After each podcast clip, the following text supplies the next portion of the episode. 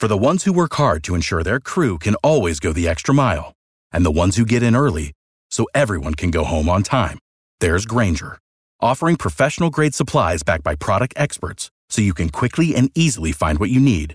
Plus, you can count on access to a committed team ready to go the extra mile for you. Call, clickgrainger.com, or just stop by. Grainger, for the ones who get it done.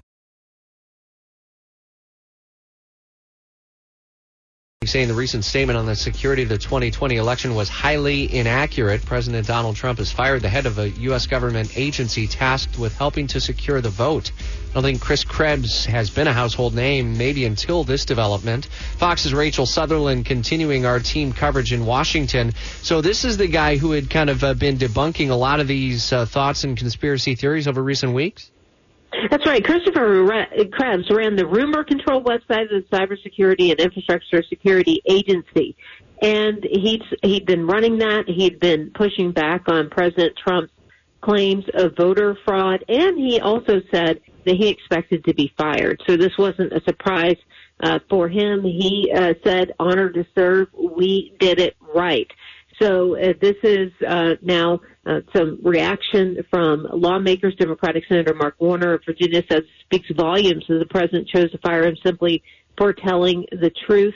Um, and so uh, this is uh, something again he uh, Christopher Krebs expecting to be fired over this. So, what do we know about him so far, and about uh, the agency that he was ultimately, uh, and the people behind him necessarily? I mean, do they all back essentially what uh, he had uh, found out and uh, the the debunking that he had done in the last 15 days or so since the election? You know, I haven't seen anybody, uh, you know, going forward and saying that they don't believe uh, the work of the rumor control uh, website or his work. I haven't seen any defectors, if you will.